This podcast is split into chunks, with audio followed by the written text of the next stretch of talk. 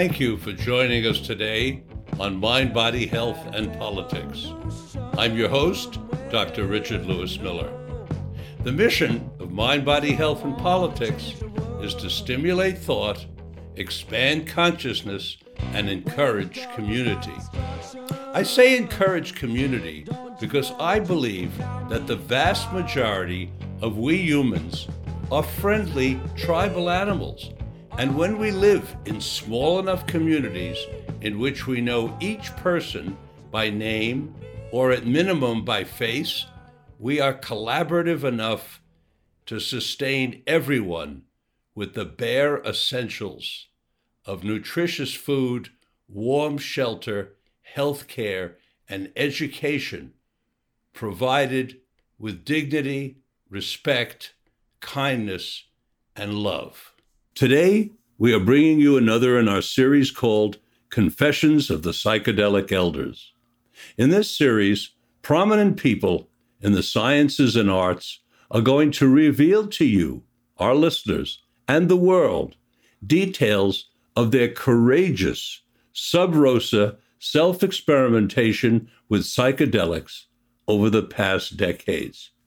My purpose in creating this series is to counter the half century of disinformation that our country has led the world into believing about psychedelic medicines and inform the world that prominent, good citizens, contributory citizens, patriots, solid fathers and mothers, and civic leaders have risked their careers and their livelihoods in order to learn about and from these psychedelic substances and thereby allow the general public to benefit from their significant healing and creative properties. Our special guest today is Dr. Rick Doblin. I first met Rick Doblin in 1985 at a special conference at the Esalen Institute. During that week that we spent together, Rick said to me, You know, I'm going to go to Harvard, I'm going to get a PhD, and I'm going to give every member of Congress some MDMA because I believe that opening up their hearts will change the country. Well, he went on in 1986 to start MAPS, the Multidisciplinary Association for Psychedelic Studies, which has been on the very forefront of promoting psychedelic science research around the planet. And I'm not exaggerating when I say on the very forefront. In addition, Rick went on in 2001 and fulfilled his promise. He got his PhD from the Harvard School of Government, and he's been Dr. Rick Doblin ever since. It is my extreme pleasure and privilege to have my old friend back on the program today. Welcome to Mind, Body, Health, and Politics, Rick. Uh, thank you, Richard. Thank you very much. It's it's really wonderful to have you here, and and for you to be participating uh, in this uh, Confessions of Psychedelic Elders series. Um, where are you presently living? Well, I'm in um, Belmont, Massachusetts, which is next to Cambridge, where I've been since 1998. Because I, moved it back up here in order to get my PhD, and so I've been here since then and I'm up in my attic office. I have a home office. We have over 120 staff now, but I like to have um, nobody where I work. So I've got no staff here, but um, just me and my attic and staff all over the place. and you do qualify as a psychedelic elder. If I may ask, how old are you? I'm 67 and a half. So I guess that does uh, rank me there as an elder. It's um, that's my big confession, I guess. It's hard to see myself as an elder, but that's the way it goes. I think it's part because I decided to focus my life on psychedelics when I was 18 in 1972. So that's 49 years ago. And I'm still doing the same thing. So I feel pretty connected to my 18 year old self. And, um, but no, I'm getting to be an elder. That's for sure. Well, you're past 65, so you do qualify for this series. I, I do I know exactly what you're talking about with regard to the experience of this thing called aging, because I'm 82 now, and uh, the only time, wow. Yeah, no kidding, and the only time I really feel it is when I'm standing up, sitting down or laying down. I don't feel it. Rick, we, we, well, 82 is great. I mean, that's really encouraging. You know that you could be doing as much as you're doing now at 82. That's fantastic. Thanks. Were you brought up with religion? Yes, very much so. I mean, I, um, you know, was born Jewish, and I, um, when I was just a couple years old, my family moved to Skokie, Illinois, in outside Chicago, and everybody they knew was Jewish. I thought the whole world was Jewish. In fact, it was a big uh, eye opener for me when I was six years old that my parents told me that the whole world is not Jewish, and in fact, the Jews are a fraction of one percent of the world population, and it just was uh, astonishing to me. Um, and I also had this whole um, anxiety. And so I said, well, what if they're right? You know, what if Jesus is the Messiah and I'm going to hell? or they were like, well, you don't have to worry about that too much. But um, I was grow. I, I also had loads of relatives in Israel, so I was educated on stories of the Holocaust, um, and also my grandparents had kept kosher. My parents didn't keep kosher. Um, we didn't keep kosher, um, but I had to go to Hebrew school. My parents were a part of a conservative temple, and I had to go to Hebrew school three times a week. And you know, I was in Israel multiple times in my childhood, but I'd say one of the pivotal moments of my life was my bar mitzvah um, when I was 13. And that's because I'm the oldest of four kids, the first one to go through it. And somehow I thought that this rite of passage would be a spiritual experience and that, that I would have some confrontation with uh, the divine. I would be transformed into a man. There would be some kind of real change in me. And I just remember um, in my bed the morning after my bar mitzvah thinking, I'm the same. There's nothing happened. I'm the same. And I, I told myself, um, it must have been a busy Saturday. Lots of people must got bar mitzvah and bat mitzvah. God will take a while. You know, I'm not the number one in his list. Eventually, God will show around. So then the second day I wake up after my bar mitzvah, I'm still the same. Third day, I'm still the same. And I keep telling myself, well, something will happen. And then when it was a week later and a whole new crop of people were getting bar and bat mitzvah and nothing happened to me, that's when I concluded that um, I had fallen off the list. So I think that um, the emptiness of that rite of passage was a really important moment in my life. And it's when I first started taking LSD and psilocybin and mescaline that I started thinking this is engaging the energies that I thought my bar mitzvah would engage. So I was uh, 17 and 18 when I did that. And just to give you a sense, so that even though we were religious um, and had to go to temple and celebrated the holidays, my dad was a very much of a kind of a free thinker, and near the um, end of his life, Benny Shanon is an Israeli. He was head of the cognitive psychology at Hebrew University, and he got very interested in ayahuasca. And he wrote this book, the um, about the different kind of ranges of experiences you could have on ayahuasca. And then he later got very interested in the Bible and biblical sources of psychedelics and then he wrote this scientific paper that said that Moses was high on psychedelics when he saw the burning bush. That no, no, well, well, this is Benny Shanon wrote this paper, but so so, but it'll get to my dad in just a second.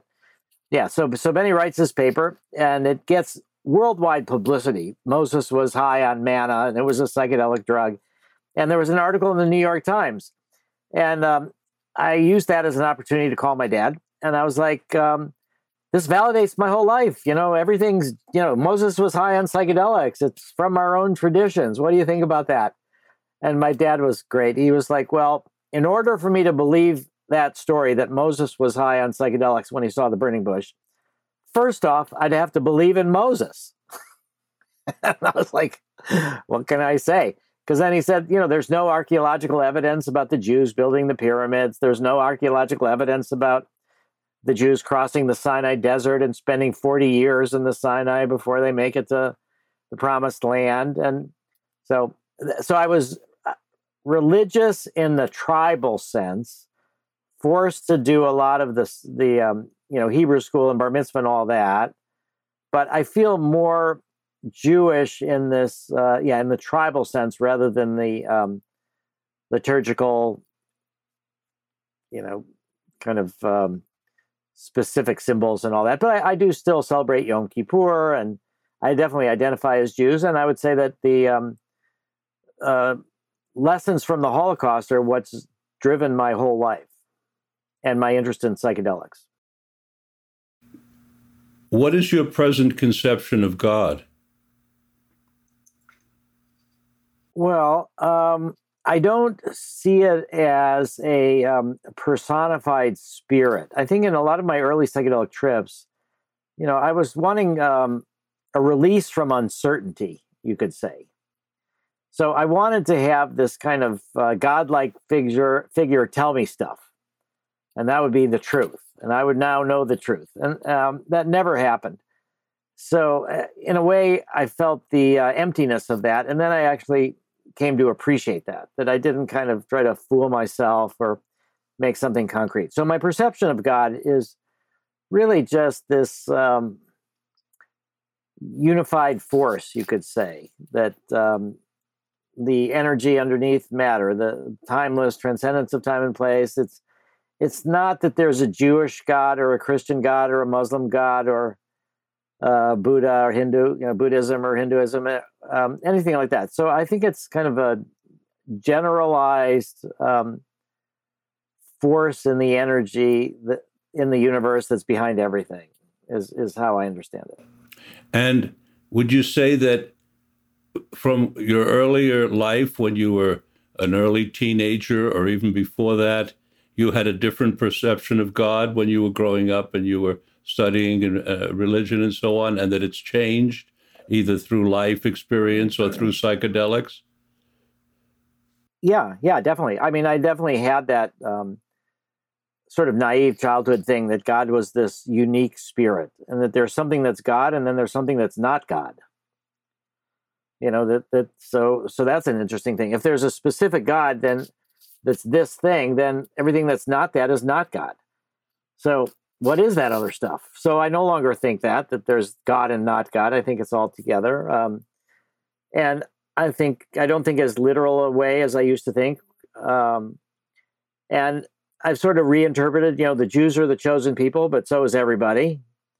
That you know we're all called to change the world. Um, and also Yom Kippur uh, is every day you know, so that out of convenience, we sort of turn certain holidays on certain days when we turn our attention to certain things. But this idea that there's this one day that's unique and that that's the day that you get written into the book of life for the next year and that that's this day of atonement.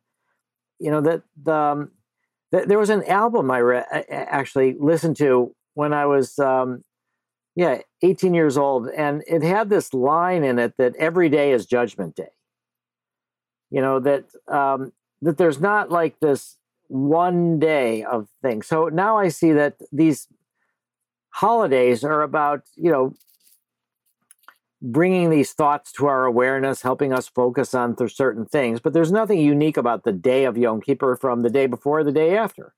It's the same day. We've just choose chosen to celebrate. Um, you could say maybe it's different for Christmas. You know, Jesus was born this day and not that day, but you know, I think for a lot of the historical his um, holidays in Judaism, yeah, they, they're related to certain things. But I think Rosh Hashanah, the New Year, you know, that could be any day. You know, so anyway, that's my understanding. I, have changed a lot, and I think psychedelics have really um, helped me to do that. And and I'll say that the most mystical experience in my whole life, um, surprisingly, was on MDMA, not on LSD or psilocybin. Well, we're going to get to that, but before we do, I wanted to uh, mention that you uh, mentioned that you have a lot of relatives in Israel, and that uh, reminded me that I, I, had the very good fortune of going to Israel with you and Dr. Michael yeah. Mithoefer, Dr. June Roos, uh, the fellow from Spain, Jorge. Uh, what's his last name? You'll remember. Uh, Bouso. Oh, oh. Yeah, yeah. Jose Carlos Bouso. Oh, yeah. yes, right. And uh, and we, we went to Israel, and something happened there that had a, a very powerful impact on my life. And I don't know to what extent I've ever shared it with you. But at oh. one at one time, I mean, we were there to talk to them, and you were leading the way about their using MDMA with post traumatic stress people who had seen just horrific things during the first uh, Intifada, right? And and and yeah. when when we were there, the Hotel David was closed down, and I remember our cab driver told us that of hundred cabs in his group, they were down to seven. I mean, it was a pretty they they, they were pretty devastated. And at one time, uh, as we were going and meeting out with different groups, we met with the um, with the head of their Supreme Court, uh, and and she took me aside at one point, and in a very sort of sotto voce voice, she said to me, "Richard, we would love to use MDMA with PTSD. We believe in what uh, Rick and all of you are bringing us very strongly. We know it's efficacious, but we can't do it because if we were to do it, your country would sanction us. And that's the reason we're, we're going to have to say no to you. And that was a big moment in my life when I heard it from such a high ranking person that the suppressive reach of the United States with regard to basic research was so powerful. And it, it, that story has stuck with me ever since.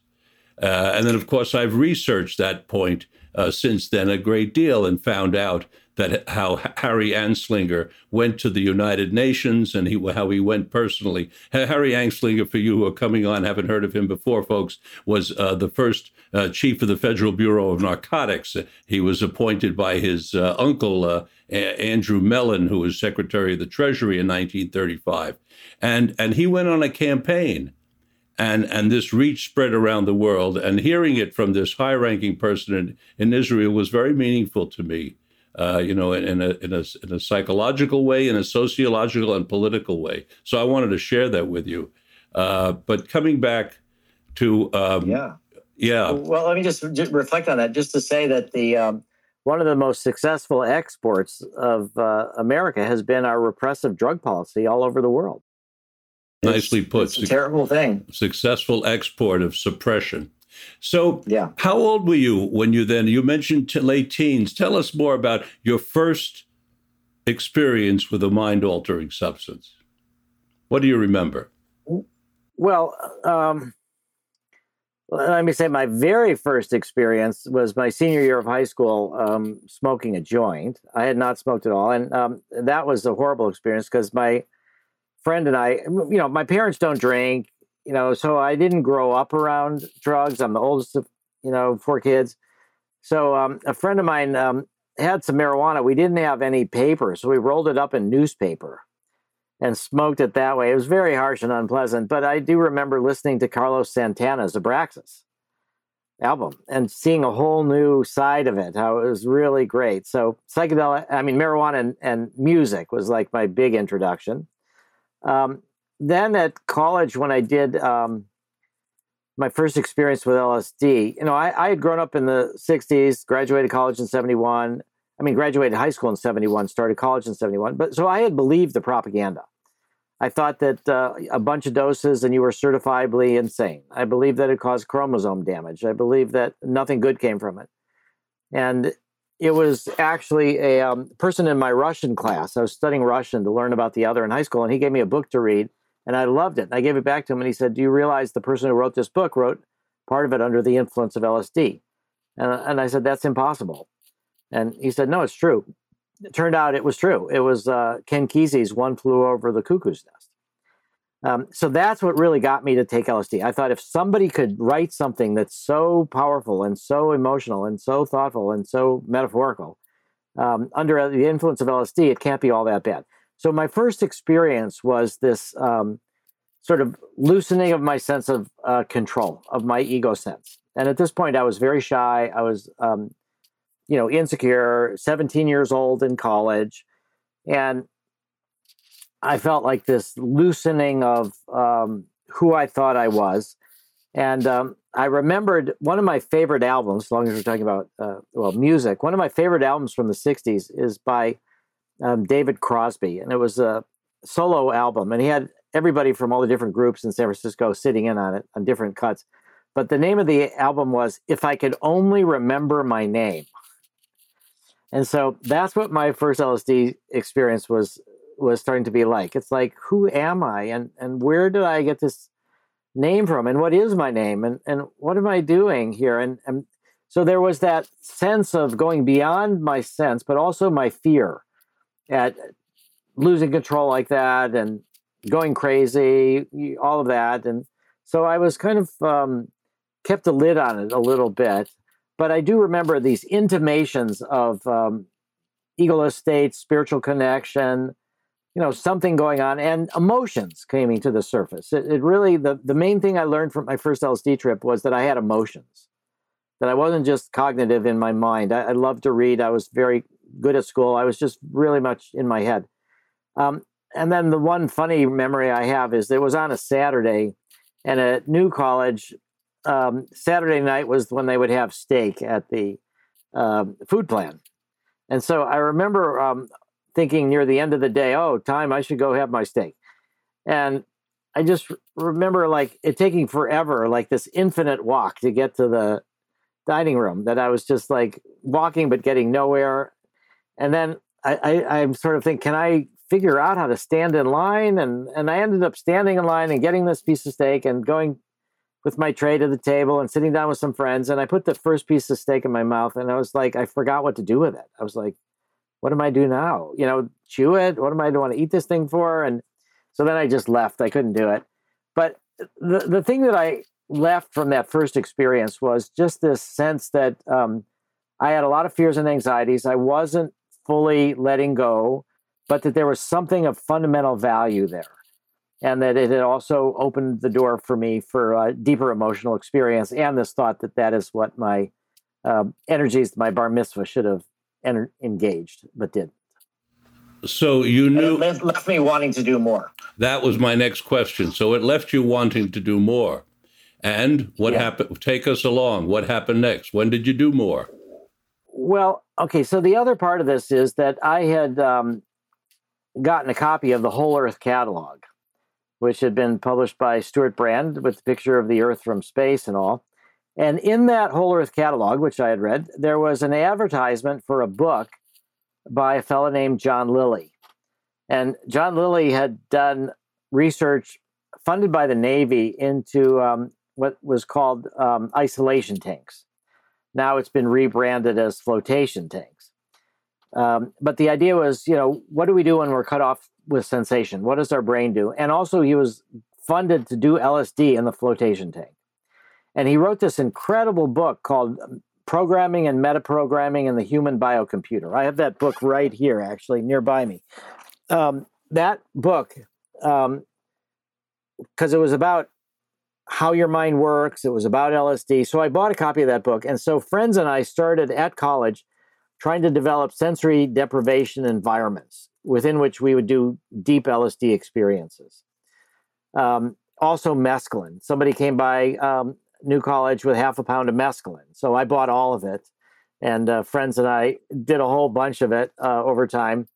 So I, I, had early experiences with synthetic mescaline and LSD. Synthetic mescaline being warmer, more open-hearted than LSD, and so that was really helpful as well. But you know, these isolation experiments were really important. Now, also keep in mind that when I started having these experiences, 71, 72, it was after the backlash. It was after the psychedelic research had been squashed, after Nixon had done the Controlled Substances Act of 1970, after the um, elimination of research with psychedelics pretty much everywhere, a few little stragglers here and there, but then criminalizing it all over the world and shutting it down. And also, I was um, a draft resistor, and um, I had studied nonviolent resistance, and I was uh, anticipating that I would be arrested for not registering for the draft, and I would go to jail. So all of that is in the background. So I started doing more of this uh, flotation tank, or we didn't quite have a tank, but we, you know, put uh, goggles on and gloves and tried to get at a comfortable temperature and stuff like that. Um, and and I just would have these difficult experiences. More and more, I would have. Um, fear and I would sort of clench up and I would tell myself that, um, you know, the, the 60s had crashed and burned. A lot of it was uh, resistance from the culture, but some of it was um, immaturities from the psychedelic advocates, you could say, um, over reliance on psychedelics, one dose miracle cure, not enough focus on um, integration, um, too much uh, anti authoritarianism and developing counterculture. Um, so, all of these things though, made me think um, this is something incredibly important. It's been suppressed. I really need to keep doing this. And it's maybe this antidote to uh, genocide. And, um, you know, if, if people can have this sense of how we're all connected. So, I kept doing it. And each time I would do these deep inner explorations, I would get frightened at an earlier point in the, the experience. And then I would have more time just sort of gripping on, holding on, fighting it, resisting it. So, what was the turning point for me was I went to the guidance counselor at college. And it turns out that, you know, again, this was a experimental college, started in 1965 was the first class um, had a whole tradition of students experimenting with psychedelics, had a tradition of all night dances till sunrise with psychedelics. The um, swimming pool was a nudist colony, which was great for a shy guy like me. And do you have any idea? Just, let me just interrupt for a second, kindly. Um, do you have uh, any idea about the dosages of those? Uh, oh yeah. Please tell yeah. us about that. Yeah. Yeah. So one of the things that's happened over these years is that dealers have gotten more careful about dosage. And so back then, the standard dose of LSD was 250 micrograms. You know, none of this talk about microdosing, none of this talk about 100 micrograms. These were um, existential doses where you would have periods of time where you couldn't remember your name, where you had a hard time being verbal. Now, and I haven't checked this recently, but the average dose of a blotter hit of acid was somewhere like 60 or 80 micrograms. So you have to really intentionally take a bunch of them to get to these very difficult states. So the mescaline dosage was around um, 400 milligrams because mescaline is not as anywhere near as powerful as psychedelics. So you need to take a bunch of it, even synthetic um, mescaline and then mushrooms you know because we're in florida there was a lot of cattle around there. There was a bunch of um, mushroom pastures. And so um, mushrooms was in the range of four to five grams. So th- these were significant experiences and they were just very difficult for me but i sort of kept thinking it's such a crazy world and we could blow ourselves up or we could you know have another hitler or we could um, my own government wanting to do terrible things in vietnam. And all, know, all very accurate. All very accurate, yeah, so, if I may say. Yeah. So I ended up, um, you know, going to the guidance counselor, and he gave me a book to read. He took me seriously. So where, where I told about the story school, just to say, the guidance counselor took me seriously. He said this is important, and he said here's another book to read, and it was Realms of the Human Unconscious: Observations from LSD Research by Stan Grof. And what's what's astonishing about that is that the book wasn't published till 1975. So this is 1972. My guidance counselor not only has a copy, manuscript copy of this book, but he also has Stan's address and got it from Stan. So I have this guidance counselor, and when I'm reading the book, that's so I guess if you can say my confession or what really motivated me in this area was reading Stan's book because I was very interested in the political aspects of the spiritual mystical experience, but I didn't really trust religion because it's so much wrapped up in dogma and prejudice and you know we're the only way. Um, but i trusted science. And so here was science looking at the realms of the human unconscious including mystical experiences. But um, I, I, don't know if you remember this but there was a book called the Urantia book. There, there's these in the 60s yeah now that was like i don't know thousands of pages and it's all it, people get lost in this kind of describing the spiritual world. And i felt that people were just lost in this and it became another kind of story to tell and, instead of an inspirational thing. And so what was so important to me about reading stan's book was that it had this focus on science focus on spiritual experiences but it had this reality check which is therapy. You know are we able to actually help people get better can we use these experiences in a therapeutic context? And then the question of is this a real experience? Is this metaphorical? It doesn't matter as much when your question is Is it an effective experience to help people grow? So you don't have to have like truth claims to say, Yes, you had this um, mystical experience and it's actually true, or you had this memory and it's actually true. It's more that these are symbolic or actual. Either way, you need to experience them, you need to express them, you need to have the uh, full flowering of the emotions and in body and if sensations in your body you need to exaggerate you need to process it so i thought that this element of therapy in stan's book was the key that it was really about this practical question of people are suffering during this lifespan and how do we help them be better. And you can have all these abstract theories about what the universe is like and quantum theory. How many dimensions are there? How many membranes? How many this? How many that? Does it really really matter? I mean it matters. It, it matters about our understanding of the universe but it's i, I just love the so i asked this um, guidance counselor if he could put me in touch with stan. And he said he could. So i'm a confused 18 year old and i'm writing to this md phd at johns hopkins who's seeing his research be shut down who's written this book calling attention to the incredible power of psychedelics. And in one of the luckiest moments of my life, Stan got my letter and decided to write me back. And he told me that he was um, sympathetic with my desire to kind of learn about psychedelics, and also that he was going to be giving a workshop that summer in California, and I was invited to participate. And I had a, a, a professor who had at New College who had actually studied with Jung. And so it was a Jungian psychology class. And I felt in this um, class of hers that um, it was too organized and my my emotions were a jumble. My my spiritual explorations were like turbulent. I was having all these difficult times and i couldn't really benefit that much from this kind of um, class in Jung. Marion Hoppin was her name, the professor. And I realized that I was unbalanced emotionally and so and spiritually immature compared to overdeveloped in my cognitive capacities. And I felt that the world is like that too. We have a miraculous technology that we're using right now to talk to each other involving satellites and all these different things so that we can have this communication. But we don't, as a species, have the emotional, spiritual maturity to deal with the technology that we have, hence climate change and nuclear weapons and war, and we're destroying the world. So I felt that I was unbalanced and that um, even studying with a woman who'd studied with Jung wasn't going to do it. So I realized that um, I needed to drop out of college and work on my emotional and spiritual development. And so I called my parents and I said, I want to drop out of school. I want to study LSD and I want you guys to pay for it.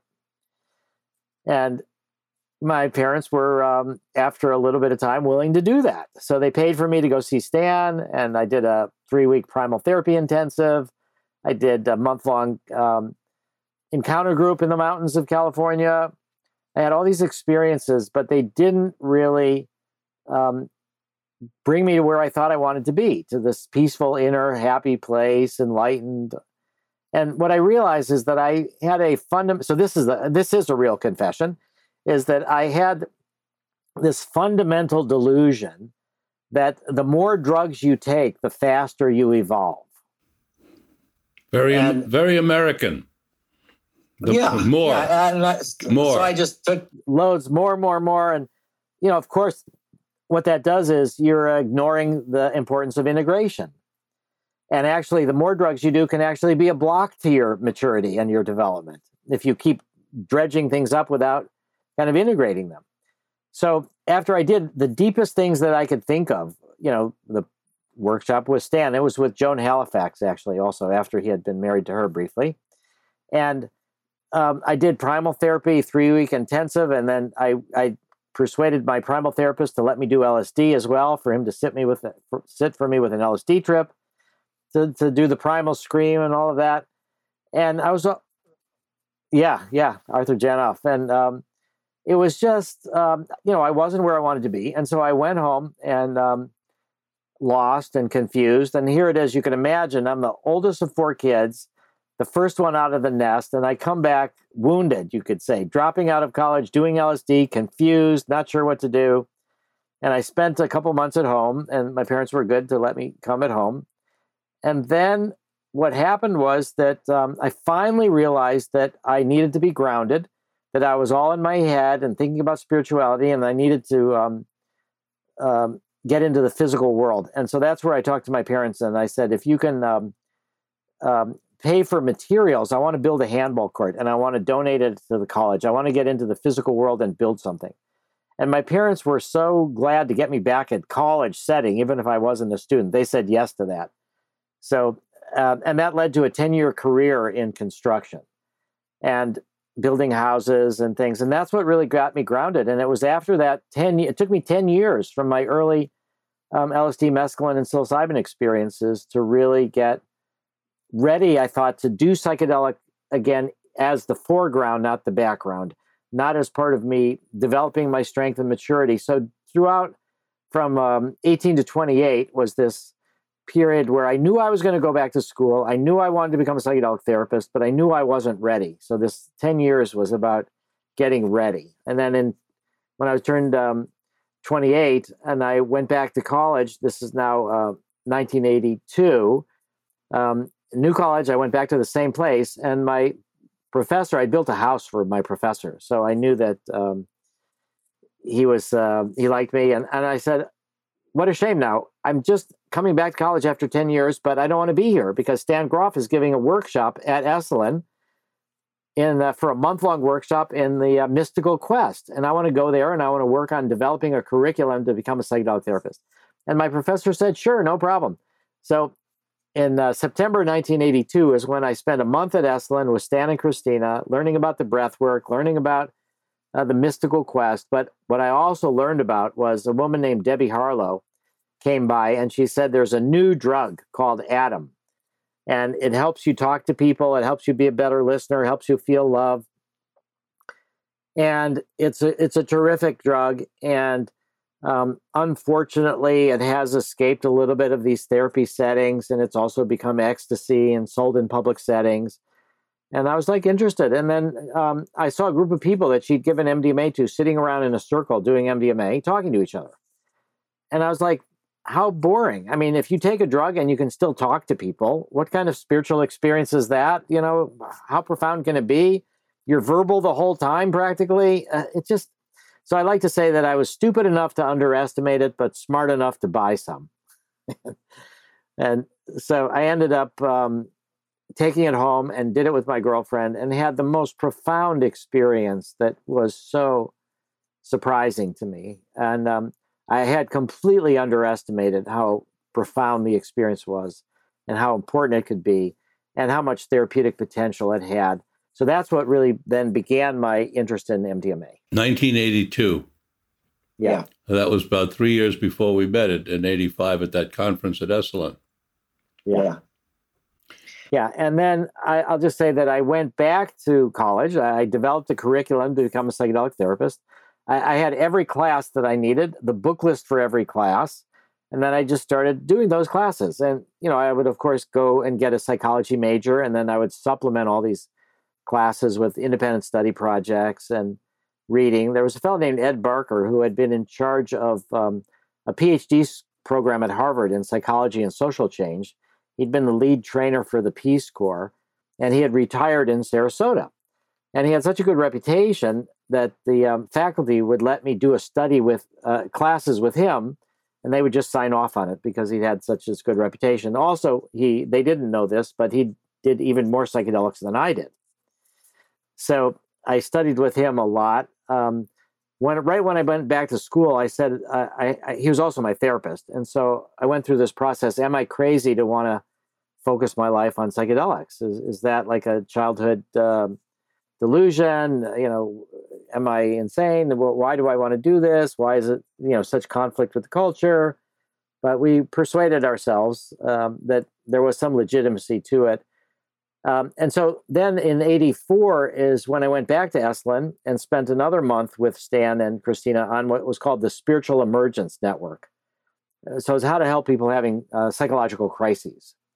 that are not they're often pathologized, pathologized but they're sometimes like a breakthrough for something new and that if you support people through that they can end up better R.D. Laing was a big exponent of this kind of theory that you know we need to um, not try to suppress symptoms all the time but but let let things develop and you know so it was just um, an aside rick R.D. Laing was a major influence in my life and he was part of what influenced me to start wilbur hot springs Oh, really? Can uh, you say how that happened, Richard? That's great. Well, yes, because R- Ronnie Laing was doing this work at the Tavistock Institute in London, and he wrote about what he called the therapeutic milieu. It, it was creating an atmosphere that, in and of itself, was therapeutic. And I connected that to some work that had been done in the, in the late 19th century in New England, where they took uh, mental patients out of mental hospitals and they put them on farms and they just lived on these farms and they had tremendous success with it but the whole uh, protocol failed because the farms were too near people's homes and they had this thing called NIMBY, you know, not in my backyard. Yeah, so people yeah. didn't want these people open on farms so close to them. They wanted them locked in. So the program went down, but there were papers written about the success of that. And Laing did that in Tavistock, and I got word of it. And it influenced me when in my clinic uh, in San Francisco uh, in the late 60s and early 70s. And I wanted to start a therapeutic milieu. And to this very day, I refer to Wilbur Hot Springs as a health sanctuary. Uh, and I did right from the beginning. I don't refer to it as a hotel. I'm not a hotel person. I don't know anything about running a hotel, but I know how to run a health facility and, and create one. And so Wilbur was created uh, in a in a Laingian, and I've always given him credit in a wow. Laingian way as being a therapeutic milieu, an atmosphere where you can go and look within and retreat. So that that's the uh, the connection with Ronnie. Wow. Yeah.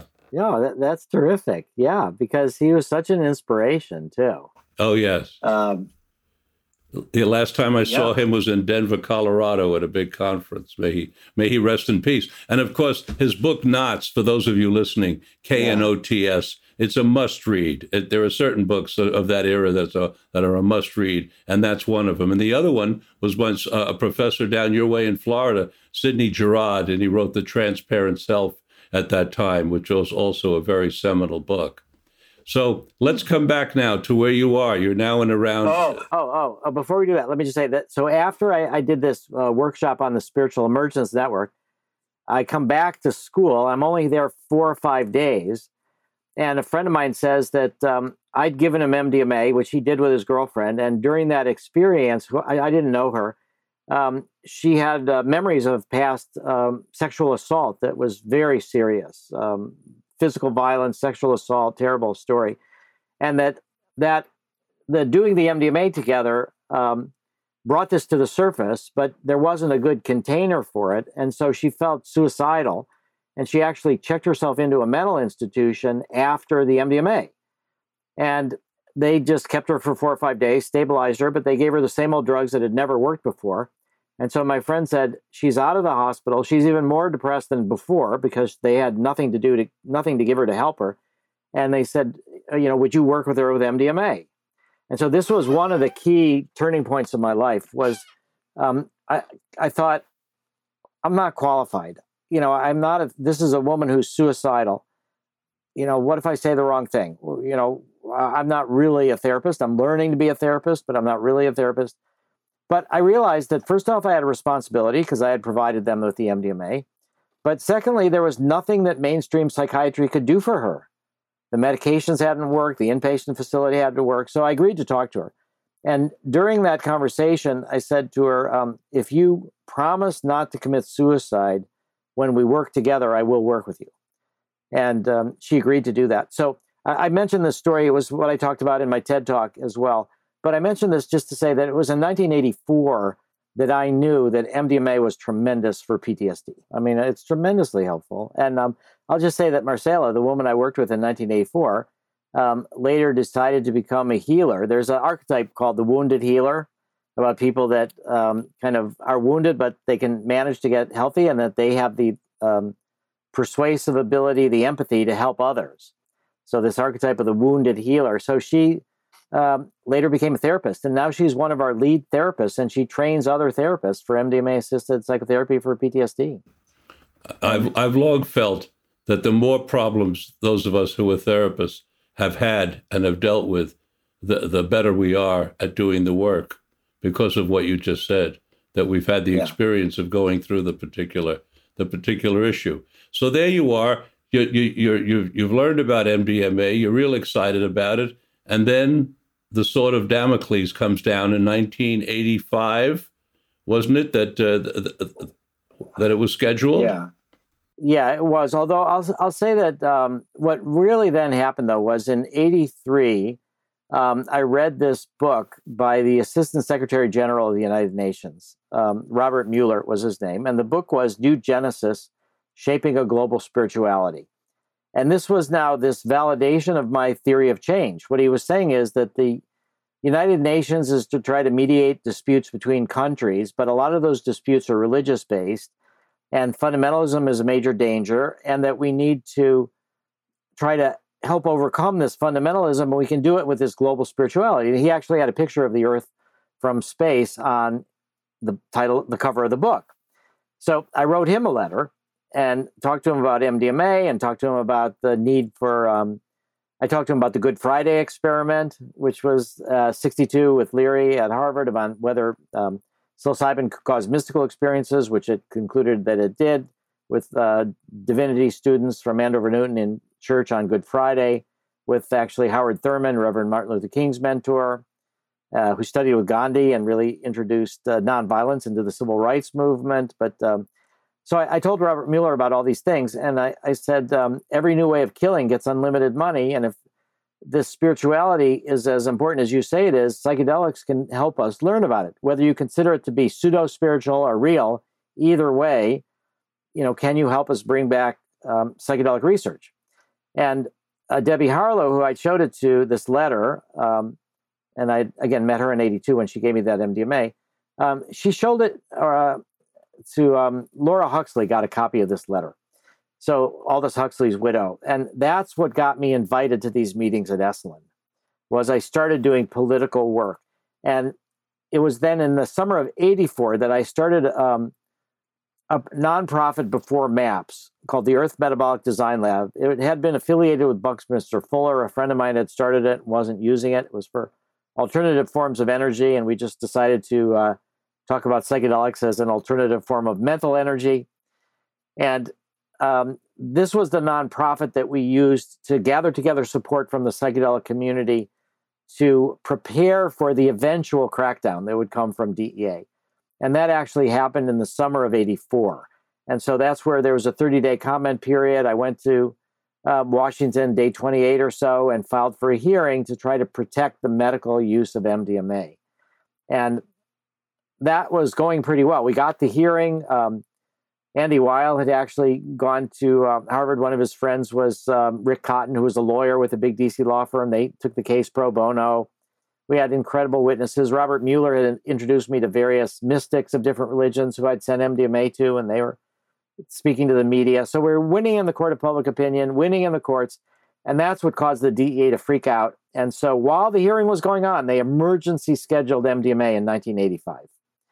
And the irony there is that the first move to criminalize MDMA was itself illegal, in that the DEA did not have the power to emergency schedule drugs. Congress had given it to the Attorney General, but the Attorney General had never subdelegated it down to the DEA. And so um, some clever lawyers figured this out. So the first year that people got busted, they all got free once their lawyers started sharing this information and the DEA had to admit. So that, but then the, the administrative law judge at the DEA comes around and says, hey, you guys, you win. It should be Schedule 3. It should be a medicine. It should be illegal for recreational use, but uh, I'm persuaded there's it should be a medicine.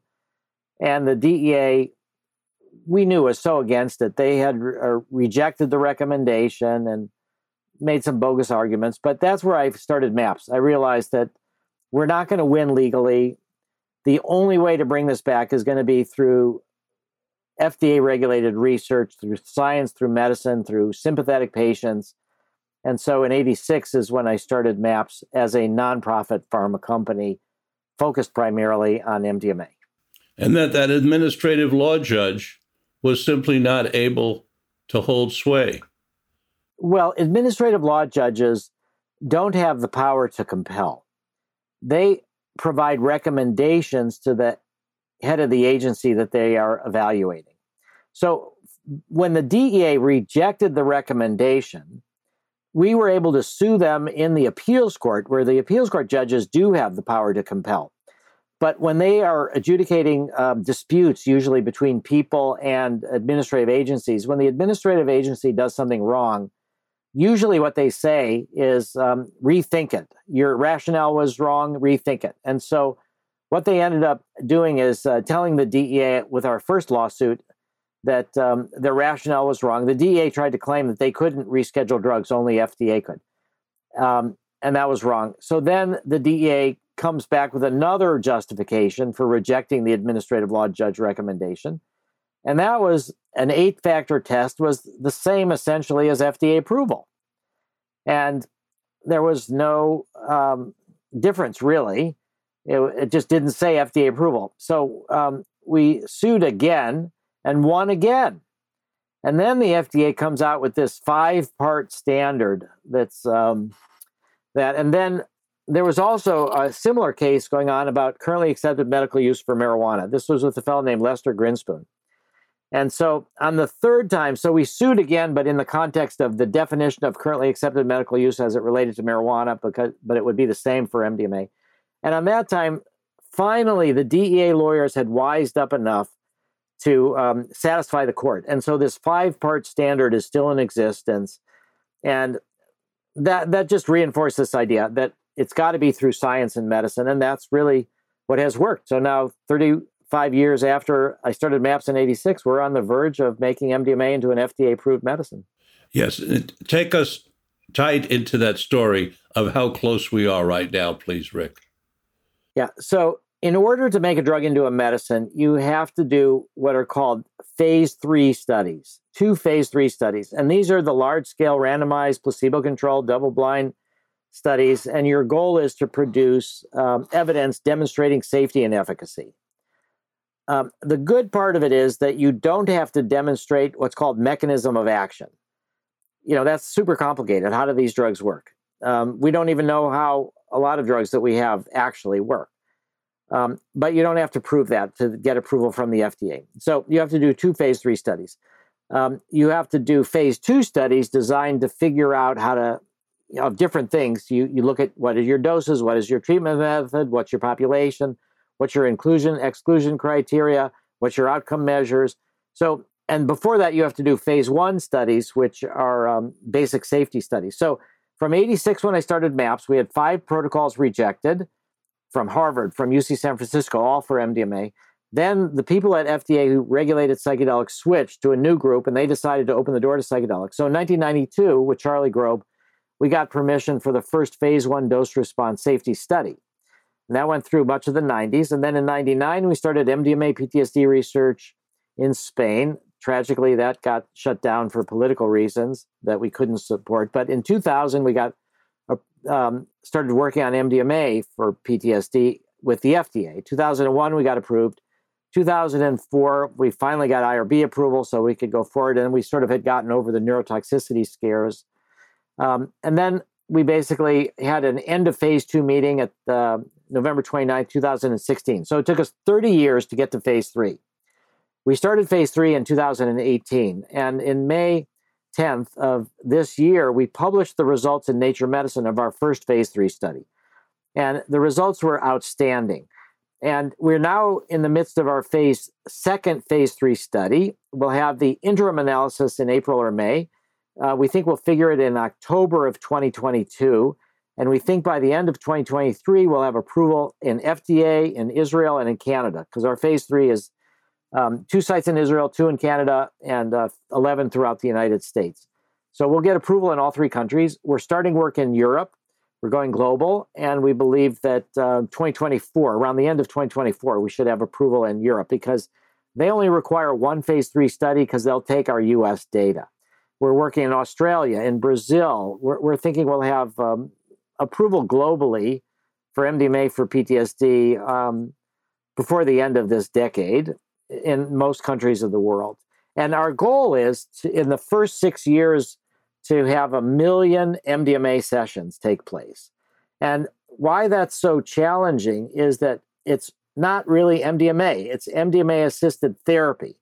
And the therapists have to be trained in our method. So, the way you talk about the therapeutic milieu, that the therapeutic alliance is very important. It's the most important factor in therapeutic outcomes. And people have to learn our method because it's not just give the MDMA.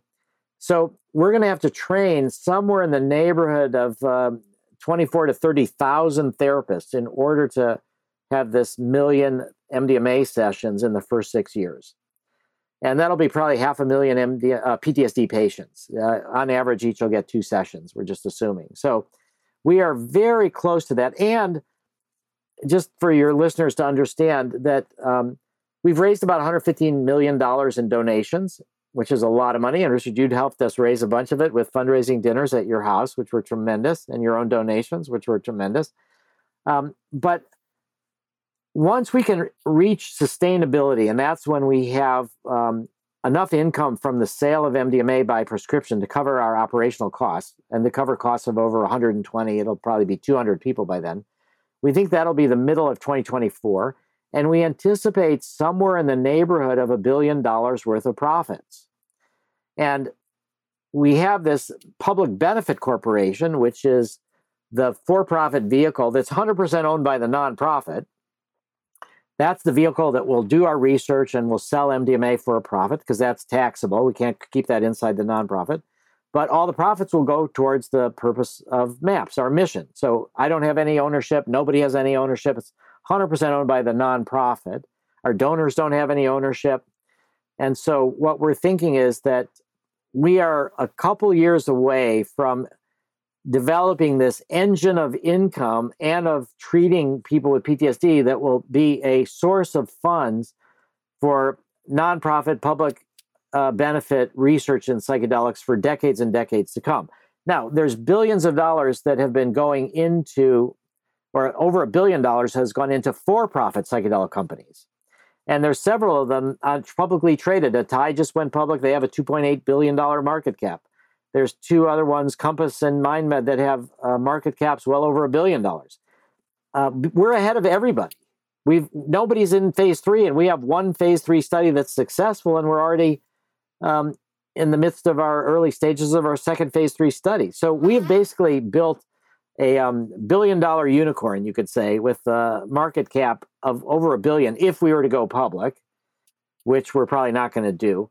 But the the thing to say is that um, MDMA seems great for PTSD, and we've been able to demonstrate that. We work with chronic, severe, most treatment resistant patients, and we get outcomes that are astounding. Um, two months after the last MDMA session, two thirds of chronic severe PTSD patients, many of whom severe, almost 90% have had suicidal ideation, over a third serious, Almost a third have done positive behaviors to try to prepare for or actually attempt suicide. Two thirds no longer have PTSD at the end of the two month follow up. And of the one third that still has PTSD, most of them have had um, clinically significant benefits. Doesn't work for everybody. There's probably about 12% of the people it doesn't work for. Um, maybe if we could give them a fourth session, they would get better. But um, but we've demonstrated that um, there's a, a, breakthrough therapy here and it deserves to be made into a medicine. And we just have to complete the second phase three study. You must get the question many times more than I do. The question being I have a family member with PTSD. Where can I send them for MDMA fa- uh, therapy? I get that ah. every single week. You must get thousands of those. What, what's the I answer? Do. What is the present answer to that? Well, the first thing to say is that we have 11 sites in the United States, now 10, I think, actually, that people can apply to for free to get into MDMA research. So, what you need to do is go to clinicaltrials.gov. It's a website, clinicaltrials.gov. And it tells you to put in the the diagnosis, you put in PTSD, then you put in the drug MDMA, you click, and the number 18 uh, entry there is our phase three study. And that lists what the protocol is like, some of the inclusion exclusion criteria, where all the cities are, who's the study coordinator. So if you want to volunteer for our study, and we would very much like that, um, go to clinicaltrials.gov, put in MDMA and put in PTSD number 18, and, and volunteer if you want to. Now, we're also starting what are called expanded access sites. There's another entry for that there were expanded access is where there's no control group, but it's not a study, it's compassionate use, but people have to pay for it themselves, the treatment. So we're also going to be starting up um, over the next couple months before the end of the year another 10 sites in different cities than where phase three sites are so that it doesn't block phase three is going to be expanded access sites um, but it is going to be a challenge because people have to pay for it themselves but there is no control group um, the other thing to say is that if you look on our website and you go under MDMA and you see research, and uh, I mean, you, you go to the maps.org, you see research, you go to the MDMA page. At the bottom, there's what's called our treatment manual. And that's the, the tool that we use to educate therapists. So, where I'm going with this is that um, a lot of times people aren't ready to, they're not in cities where we have studies. And so, I would um, it's kind of a challenge. But if you're desperate, I think um, you know MDMA is is difficult. Um, I described a situation before of people that took MDMA together and traumatic memories come up, and the woman wasn't able to handle it and checked herself into a hospital to avoid killing herself. But but I would say uh, before committing suicide or anything, people should consider uh, treating themselves and looking at our treatment manual. And um, just to further say, there's one place that has a DEA licensed in the country to analyze drugs on an anonymous basis because a lot of MDMA is adulterated. You don't know what it really is. And so it's called Drug Detection Lab. We have an ecstasy pill testing program. It's run by uh, Erowid and DanceSafe. And you can send your pills in there or powders, whatever, to get it analyzed. So that would be a good step to see what you're actually getting. But uh, but the main thing is come to our research. Give it to us again. Drugdetectionlab.com org um, dot uh, com. It's in drug detection. Um, so just look just just look up drug detection lab, um, um, and, it's, and in, it's Sacramento, Sacramento, California. California. And or you go to Erowid, E R O W I D, Erowid.org, and look at their ecstasy pill testing program. Sometimes they'll even subsidize the costs of the analysis. So uh, you're you're being asked now for a a reading list. Somebody wants to know ah. Rick Doblin what would you tell me? What are what are a, a three or four or a half a dozen books? Uh, I'm just new to this. I, I know very little about it, but I want to learn. What are the top books that, that I should go out and put on my list and start reading? Yeah, The Way of the Psychonaut by Stan Grof. So that's a two volume. He just wrote it. It's um, encyclopedia for a new generation. So it's the summary of his life's work. Stan just turned 90. So you're a young kid, Richard, compared to Stan. Um, he just had his 90th birthday on July 1. So I would start with Way of the Psychonaut, um, and it's available through the MAPS website. Um, there's another book that's really, really good called The Healing Journey by Claudio Naranjo that was written in 72, but it's about multiple different drugs and how they're used therapeutically. So it gives you a sense of the therapeutic use of it. There's a book called The Secret Chief Revealed, which is about the Leo Zeff, the leader of the underground psychedelic therapy movement who actually made uh, MDMA into a therapy medicine. He's the one that came up with the name Adam. Um, and so that's a short book, but it describes the different drugs that he uses, how he sees them, what their uses are. So the secret chief revealed, also available through the maps. Let me take a um, sidebar here and tell you, uh, Leo was my therapist, or one of my therapists, and uh, so he was fantastic. And I'm going to tell you a great story. One time, uh, I was having an anxiety attack, and I he lived we lived on the same block in in Kensington and the East Bay, and so I stopped in at his house. We were on a close basis. In addition to being my therapist, he was my friend. He would hang out at our house down the street, and I, I walked in, in and Leo was there, and I said, Leo, I thought I'd conquered anxiety like 15, 20 years ago. I, I, I know how to how to deal with anxiety and, and dispense with it but but I, I'm having an anxiety attack. What what what do you have to say about that? And he looked at me with his one of his wonderful beatific smiles, and he said, "Oh, I'm so glad to hear that." And I said, "What? What are, you, what are you talking about? What do you mean? Oh, I'm so glad to hear that." He said, "Because now you will know even more deeply what your patients are experiencing." Oh, oh, what a great thing to say! It was just beautiful and that that wasn't wow. on MDMA. That was just Leo au natural and me au natural. But it's a great Leo story. Yeah, wow. Leo was. Oh. Um, I, I, have another uh, great Leo story that I'll just share. Um, I mean, he did sit for me for an LSD Harmaline st- uh, session and the Ibogaine LSD session. But the story I want to tell is um, very interesting, and it, it, relates to the therapeutic approach. And, and it, you kind of highlighted it is that you don't try to suppress symptoms you know, when symptoms come to the surface, you work with them, you deal with them. That that's part of the therapeutic process. And traditional psychiatry and psychotherapy is often about suppressing symptoms, particularly SSRIs and antidepressants. They're suppressing symptoms. So this was actually at another conference at Esalen, and people were going around um, introducing themselves, and, and, and Leo was talking, and um, he he was saying that um, in you know that he was this underground therapist, and that there was only one time in his entire career that he used a tranquilizer.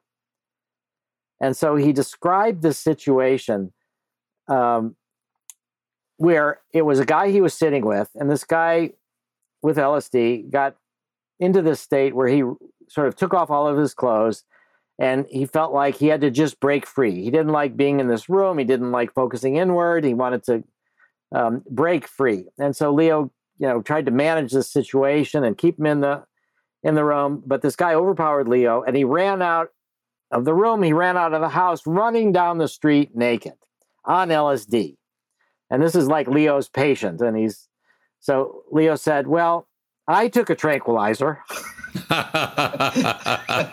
and went out to get him Okay, back to your reading list. Claudio Naranjo was the latest okay. was, was one written yeah. in 1972, and Stan Grof yeah. that you mentioned. What else on your list? Yeah, yeah. Okay, and then uh, the Secret Chief revealed. The Secret um, Chief, Leo Zeff. There's another um, book that I would um, recommend uh, called The Journey to the East by Hermann Hesse. So it's not actually about psychedelics, but it's about the spiritual quest and it's very inspirational. It's you can read it in a couple hours. Um, it's a great book to read to a date out loud. You know, I used it to romance my wife, and and read it. But it's it's about um, losing your way and finding your way on the spiritual path.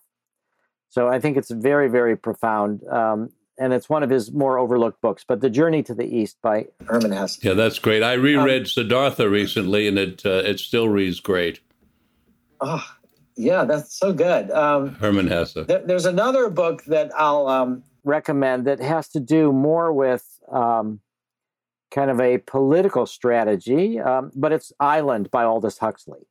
So it's the last book that he wrote in his life, and it's about a psychedelic society, what an ideal psychedelic society would look like.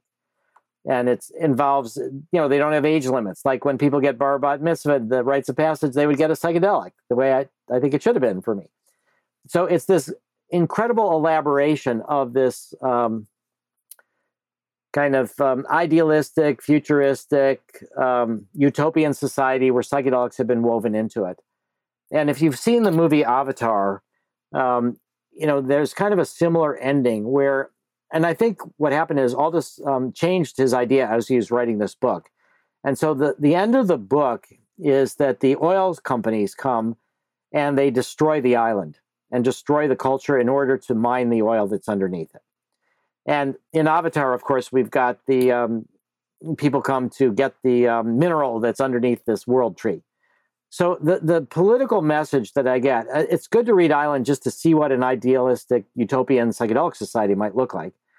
But the message is that there is no island utopia for us. We cannot create our own little psychedelic community with uh, offshore clinics or anything. We have to change society from the inside out. And that's what's led to this dual strategy of MAPS. One is drug development, the other is drug policy reform, so that people can have their own experiences legally. And I don't think a lot of the for-profit companies have a misunderstanding. They think that um, for you know legalization will hurt their business model, but I think it'll actually create destigmatize us and create even more people that want to go to trained professionals in psychedelic clinics covered by insurance. But Island would be that book. Um, and then if you want another one, um, as long as we're on the Huxley theme, this is incredible. It's called This Timeless Moment by Laura Huxley. And so it's about um, death. And he had asked Laura to give him LSD on his deathbed.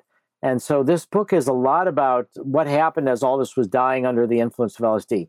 But a lot of it is beforehand, where he and uh, Laura, he's trying to write his final chapter, which is about Shakespeare and death. And he gets to the point where he can barely um, he can't write he can only dictate and then laura like would read it back to him and he would edit it that way.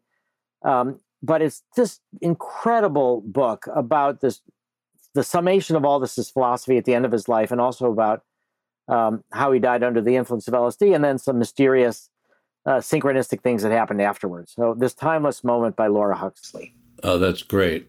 That's great. So if you were doing instead of this lengthy or lengthier interview, a very extremely brief one, like the kind you see on CNN where somebody's walking along and then somebody runs over the microphone and asks a quick question. And the question to you would be What are the major wisdoms or insights that you've gained from psychedelics? And you just got to rattle off some headlines. What would you rattle off? Yeah, uh, 5-MeO DMT. It sort of took me to the point of uh, creation, I felt. And what I got that sense is that in any moment, in any instant, there's freedom to change your patterns. This sense that we have this ability to get behind all of our cruise control and that we can um, have that power and energy to make a change you could say a discontinuous change, but that there's that freedom to change. That that was, I guess, the main message I got from 5-MeO DMT. The main message I got from Ibogaine was this whole confront. I spent like 10, 12 hours vomiting, and it was about this confrontation with um, wanting to be perfect and and not being able to be comfortable with my own flaws. And it was this. I, I felt that I was crucified on the cross of self perfectionism so it was the link between self perfectionism, self criticism, and self hatred. And from that, actually, I got this sense after just exhaustion. I called it transcendence through exhaustion that um, you need the self critical part, but you need to separate it out from the self hatred. So we, we need to have a constantly running narrative what I did wrong, what I could do better, you know, learning, but it's not painful. It's like helpful. So that's what I got from Ibogaine, that I was able to separate out self criticism from self hatred.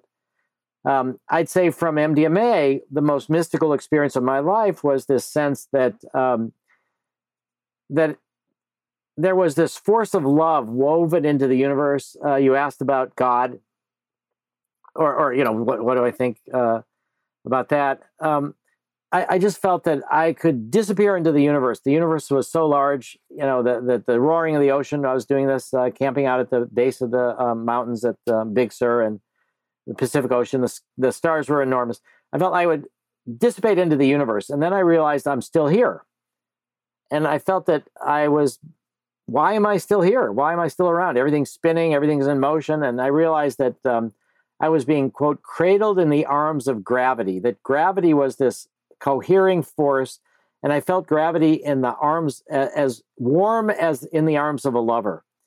And I felt that there's this woven into everything is this force of love. And I was thinking about Brother David Steindl-Rast, who you also know, who was a um, Roman Catholic monk, and I was trying to figure out why be celibate, and um, what. And then I I had this experience of this cradled in the arms of gravity, and I thought, great, this is it. You know that you have this universal sense of love. It's not on a particular person, but it's sort of woven into the universe. And 30 years after that, in 2015, I was at a conference um, that Brother David was speaking at. I was sitting next to him at dinner, and I shared this story with him. And I said, uh, "Most mystical experience of my life. I was thinking about you. What do you think about it?" And he was quiet after I told him the story. And then the first thing he said was, um, "I think about gravity every day." Um, so that that's not as succinct as you want, but those are three important lessons that I'd say I learned. You you might remember earlier today when we were talking about uh, age and the effects of age, and I said to you, I feel the same as I always did when I'm sitting down or laying down, but not when I'm standing up. That's what I thought of when he said uh, about gravity, unquestionably. so, how successful do you feel you've been in bringing back information and wisdom from your psychedelic experiences, bringing them across into this reality so that they're part of you in everyday life? Um, I'd say I've been very, yeah, integration. Yeah, I think I've been very successful at it. Yeah. Um, I think that well, MDMA being the most the easiest to integrate of all the drugs, the the classic psychedelics harder to integrate, but I've had a lot of practice at that, and as I said, spent ten years just trying to ground some of it. But um, you know, like so, I'll just say, you know, during the pandemic when we're stuck at home, I, I just felt connected with this whole community all over the world and with people. I never felt isolated or alone or lonely, even though I wasn't seeing anybody, just me and my wife here, or sometimes our kids. But um, you know, that sense of being part of a bigger picture. I have, I have, um, you know, lost a certain fear of death. Um, I have that sort of sense of how we're all connected. Um, so yeah, no, I, I, feel that I've been able to do a good job at it. Um, there's a lot more to do. You know, you know, there, there's new challenges at every age of the lifespan. Well, that that that point you're making now about there's a lot more to do. You know, I interviewed uh, for this series uh, Dr. Dr. Alan Ajaya. I don't know if you know him. yeah. oh, yeah. I know him really well. Oh, you yeah. know Alan. Okay. So Alan, uh, in the interview, talks about having done LSD 900 times. Uh, and yeah. you know he's a psychologist, so he counts and he, he knows the number. And and and I said to him, Alan, d- did you ever feel saturated, like you know you've had enough? And he very calmly said to me, Richard, there's always more to learn. and, and which I thought was a great answer. And Many of the elders that I've interviewed have said that over the decades, their exper- experimentation and learning from psychedelics has trailed off uh, and that they have pretty much ceased. Occasionally, I run into someone like the philosopher Charles Bush, who just took a 10 year hiatus, but now at age 80, he's about to begin taking psychedelics again. What can you? Sh- yes, and what can you share with me about your thoughts about do you do you stop using them at a certain point, or as you just stated, different developmental stages require different learning? Where are you on that issue?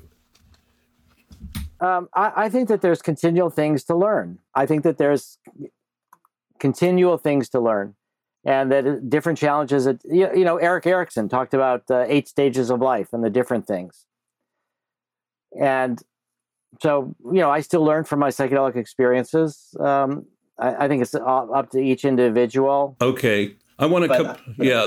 uh, i want to come back to something else also about dosage.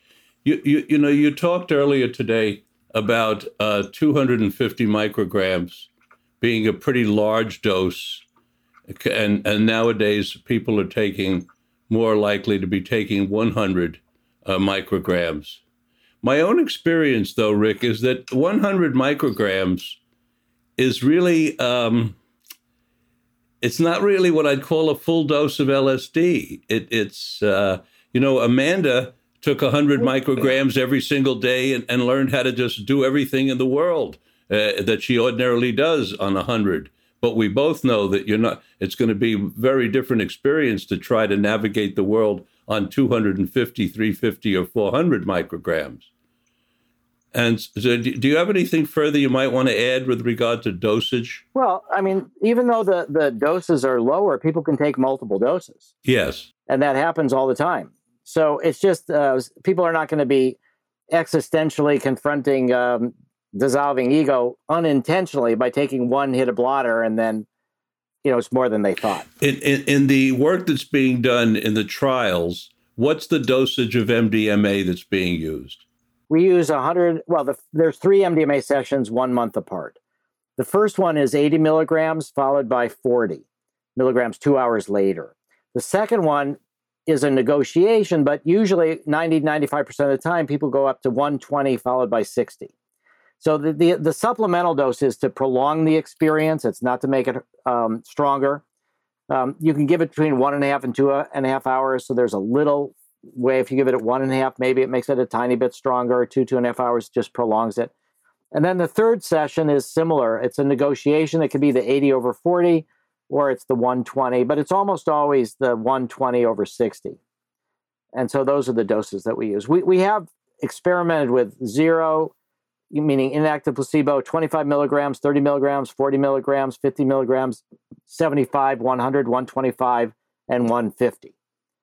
And um, and um, what what could you settled on 120? What could you tell tell us about? I remember. I'm going to come back to something else.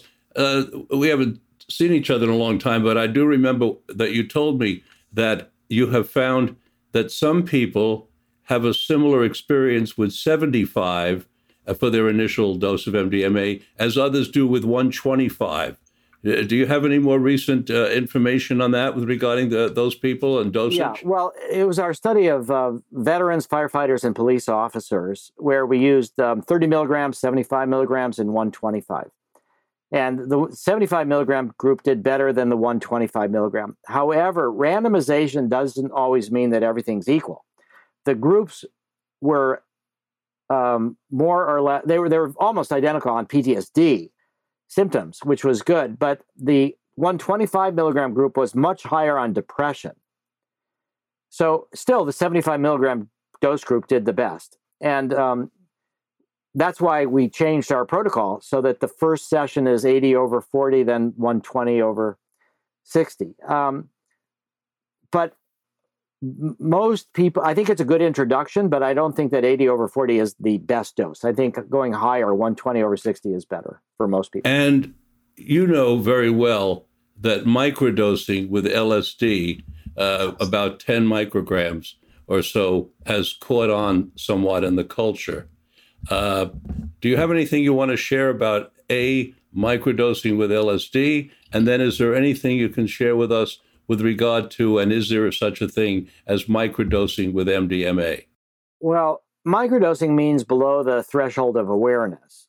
So with MDMA, there have been people that have used 15, 20 milligrams on a daily basis for pain. They don't get the psychological effect. But we discovered that uh, 25, 30, 40 milligrams, those doses made people uncomfortable for therapy, for PTSD. So they still got better, but they didn't get as much benefit as if somebody got therapy without any MDMA at all. So uh, I think microdosing for MDMA doesn't really make sense. And this low doses may be effective for pain, but not for um, any kind of psychological conditions. I think you need to go to the heart of the trauma, to the heart of the problems, work at the core of the issues, and work through it. Um, I think microdosing for um, psychedelics, other classic psychedelics, it can be good for attention, creativity. Um, some people use it for depression. But I think if you're using it for any kind of psychological issue, it's better to um, supplement, if you're going to microdose, supplement it with sessions, full dose sessions, because you want to get to the core of the problem. Microdosing for depression is like symptom reduction. But really, you want to get to the core of why are you depressed in the first place. So I think microdosing classic psychedelics is better for non therapeutic purposes. Again, enjoyment, creativity, focus, concentration, um, work, even. But um, I think the situation is um, very. Um, there's a lot of information. There was one study that was done microdosing LSD for creativity. It didn't show any benefit. So um, what the claim was, this was the Eleusis uh, company, and they claimed that the uh, measures weren't that sensitive, and people who volunteered were all pretty creative, and they couldn't tell a difference. But um, th- that's my my view of it now. Is um, for therapeutic uses, do macrodosing with therapy and try to get to the core problem, so you're free of drugs. Macrodosing with therapy. Uh, so, but symptom suppression certainly uh, with with a, with microdose, as as you well put. I mean, for example, that's what uh, Ayelet uh, Waldman talked about in her book, right, where she yeah. she had she suppressed or or had fewer symptoms of her bipolar situation as a result of the uh, of the microdosing. Um, What what do you see? Can you look into a crystal ball about what you see coming in psychedelic science and medicine 10 and 20 years from now? That's going to be my last question. We're going to wrap it up. Okay, good. Yeah. Um, so I think that um, 2023, 2024 is when we get approval for MDMA, psilocybin, 2025. We already have about 300 ketamine clinics in America. We'll eventually have about, um, I think, 6,000 psychedelic clinics in America, and people will be cross trained and they will end up, um, you know, working with ketamine, working with um, MDMA, psilocybin, other drugs, 5-MeO DMT that come down the line, and that we will end up um, customized treatments for people but it's going to take a decade of that to educate the public about moving beyond that to full legalization of psychedelics, which I think will take place in 2035. And I think that the clinics, as we start, they will be focused on patients, but eventually they will, and, and not that far into the future, they will start to be family members. So, for example, we already have done a project with cognitive behavioral conjoint therapy for PTSD, where it's a Conjoint means couples or dyads, where the person with PTSD is treated, but the person that's impacted by their relation with the relationship by their PTSD is brought into the therapy. And when we blended that with MDMA, both members of the couple or the dyad got MDMA. So it gets into couples therapy, as you were saying.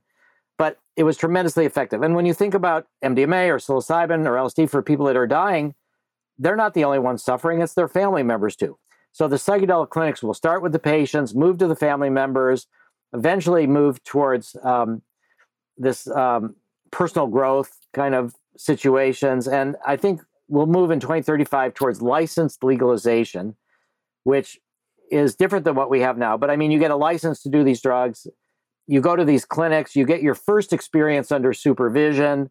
Then you get a license to do these drugs. If you misbehave, you get punished for your misbehavior, but not for your state of consciousness or your use of drugs. Maybe you have to go to uh, education class, you lose your license for a while, eventually you get it back.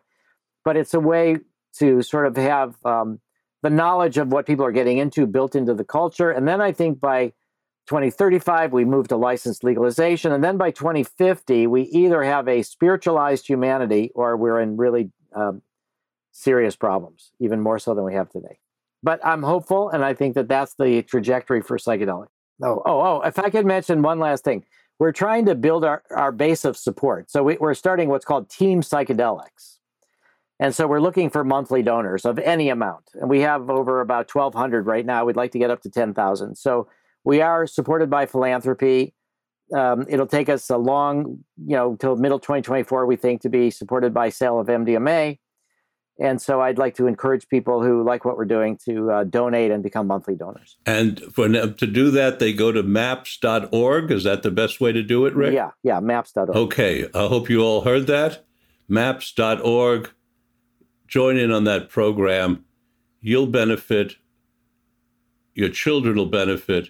Your grandchildren will definitely benefit because, as you could hear from Rick today, this is a decades long program the government moves slowly, but with people like uh, Rick leading the way, there is movement, and that's what can give us all optimism. So, again, thank you all for joining me for today's broadcast of Mind, Body, Health, and Politics. And with special thanks to our producer, Charlie Deist, our sound engineer, David Springer, who, working together as a team, make this broadcast possible. Uh, the program and our other programs can be found archived on our website, mindbodyhealthpolitics.org.